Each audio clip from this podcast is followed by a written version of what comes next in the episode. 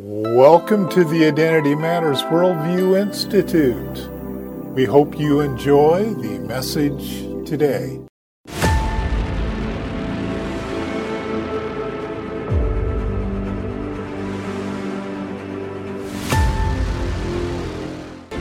Ancient prophecies of the Bible are our Lord's worldview into the past, present, and future. This raises a perfect question. Why turn to the Bible for tomorrow's news? It is simple, but not always obvious to readers. In the pages of the Bible, there are approximately 1,000 prophecies of which over half have been fulfilled to the exact prediction. The remaining prophecies are being unfolded before our eyes. The history books of global events have proven that not one prophecy in the Bible has ever failed to come to pass. Darkness has a way of hiding the truth. However, the ancient prophecies of the Bible have a track record of never missing their mark. Only God, through His holy word, can reveal tomorrow's news today. For this purpose, the Bible is the only reliable document that serves as a prophetic worldview to discern the events hidden in dark places of our future. Caesar Augustus became the first emperor of Rome in 27 BC.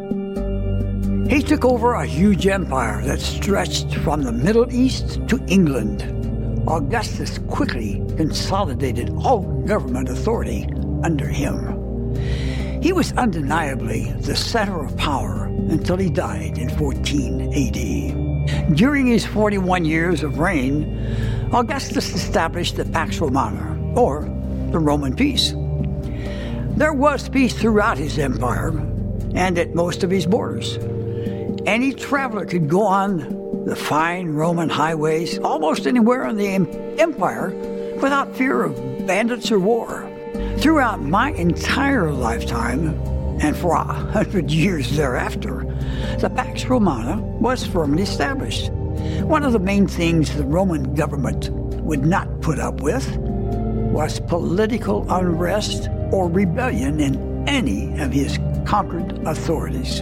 If any disturbance arose, any politician or soldier in charge was soon relieved of his duties and replaced with one who did not allow such things to happen.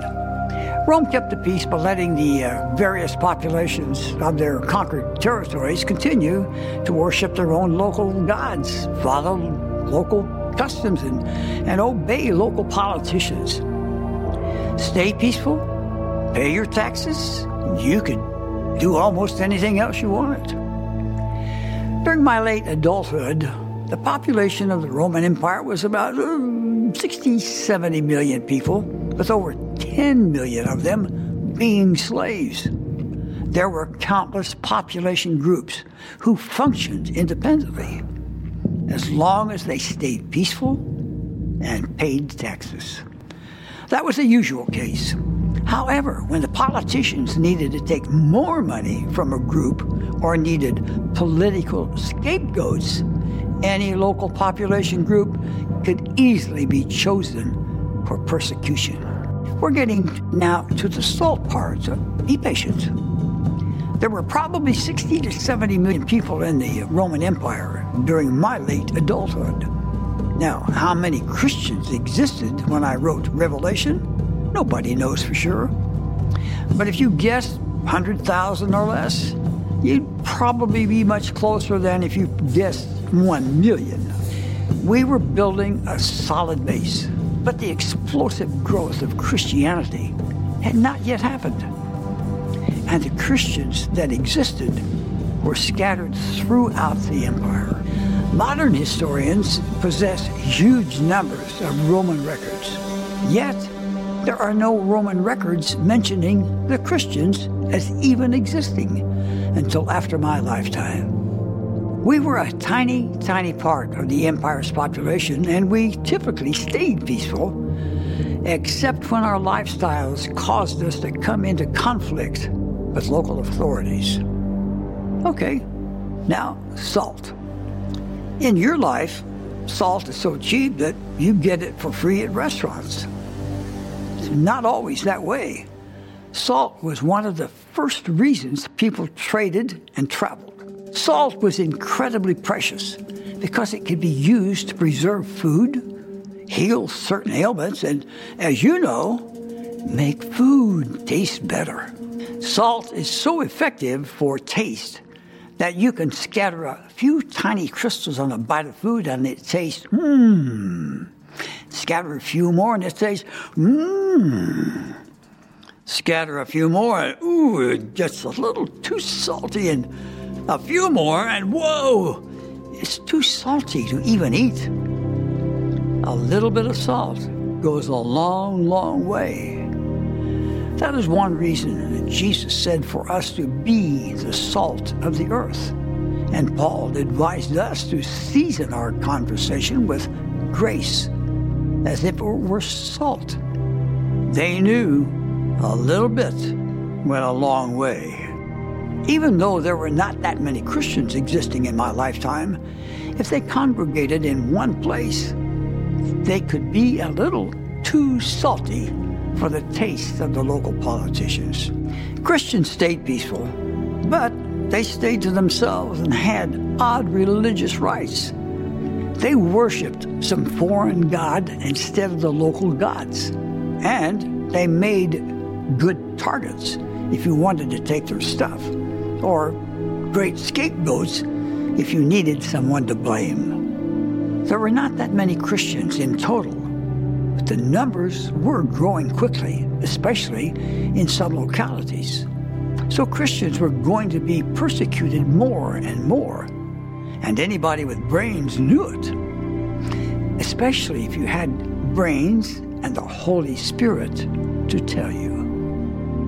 According to one historian, after my lifetime, there were persecution of Christians by Nero after the big fire in Rome in 64 AD, but he was looking for anybody to blame. In my lifetime, Christians generally lived in peace with the Romans, except from torment by local leaders. That changed in 81 AD when Domitian became emperor. Domitian persecuted many Romans and many population groups. Among the groups he persecuted were the Christians, including me.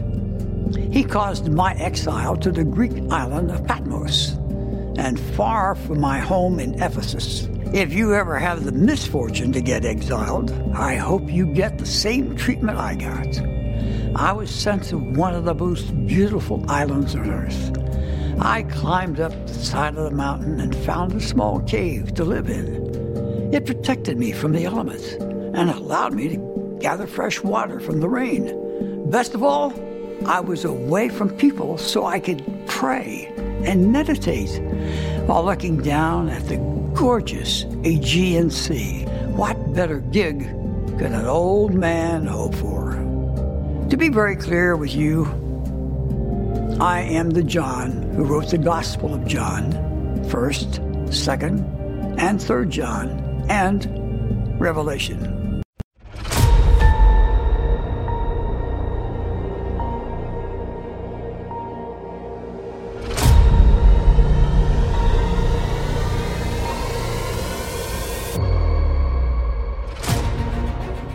While Bible prophecy started before Adam and Eve took their first breath, the ancient prophecies began to show their colors after the flood when Noah's grandson Nimrod built the Tower of Babel.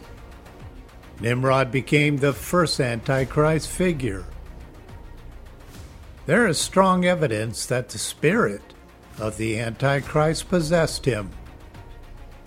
In a short period, the area of the Tower of Babel became the location of the great city Babylon. Babylon is the second most frequently mentioned city in the Bible.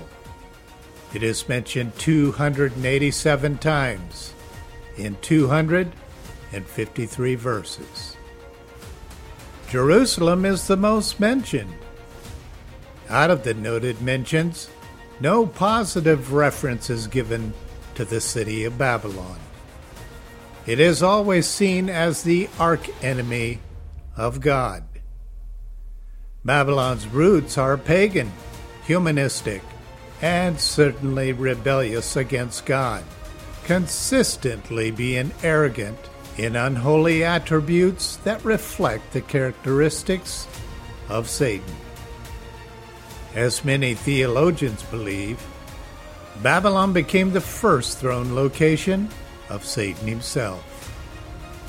Because of the ancient prophecies being fulfilled regarding Babylon, it no longer exists as a superpower culturally and financially. However, its influence can be seen in every country today. Babylon became the source of all gods and religions outside of the Hebrew God. That means that every belief in religion on the earth outside of Jesus Christ derives from Babylon. Or should I say, Satan himself. In this, we know that Babylon is still alive and well religiously.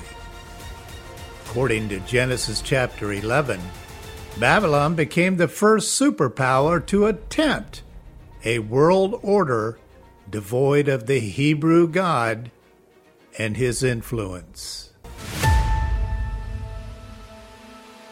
God is gracious in his constant warnings, contained in the ancient prophecies. Out of 66 books in the Bible, 40 have prophecies directly connected to the book of Revelation or the end times.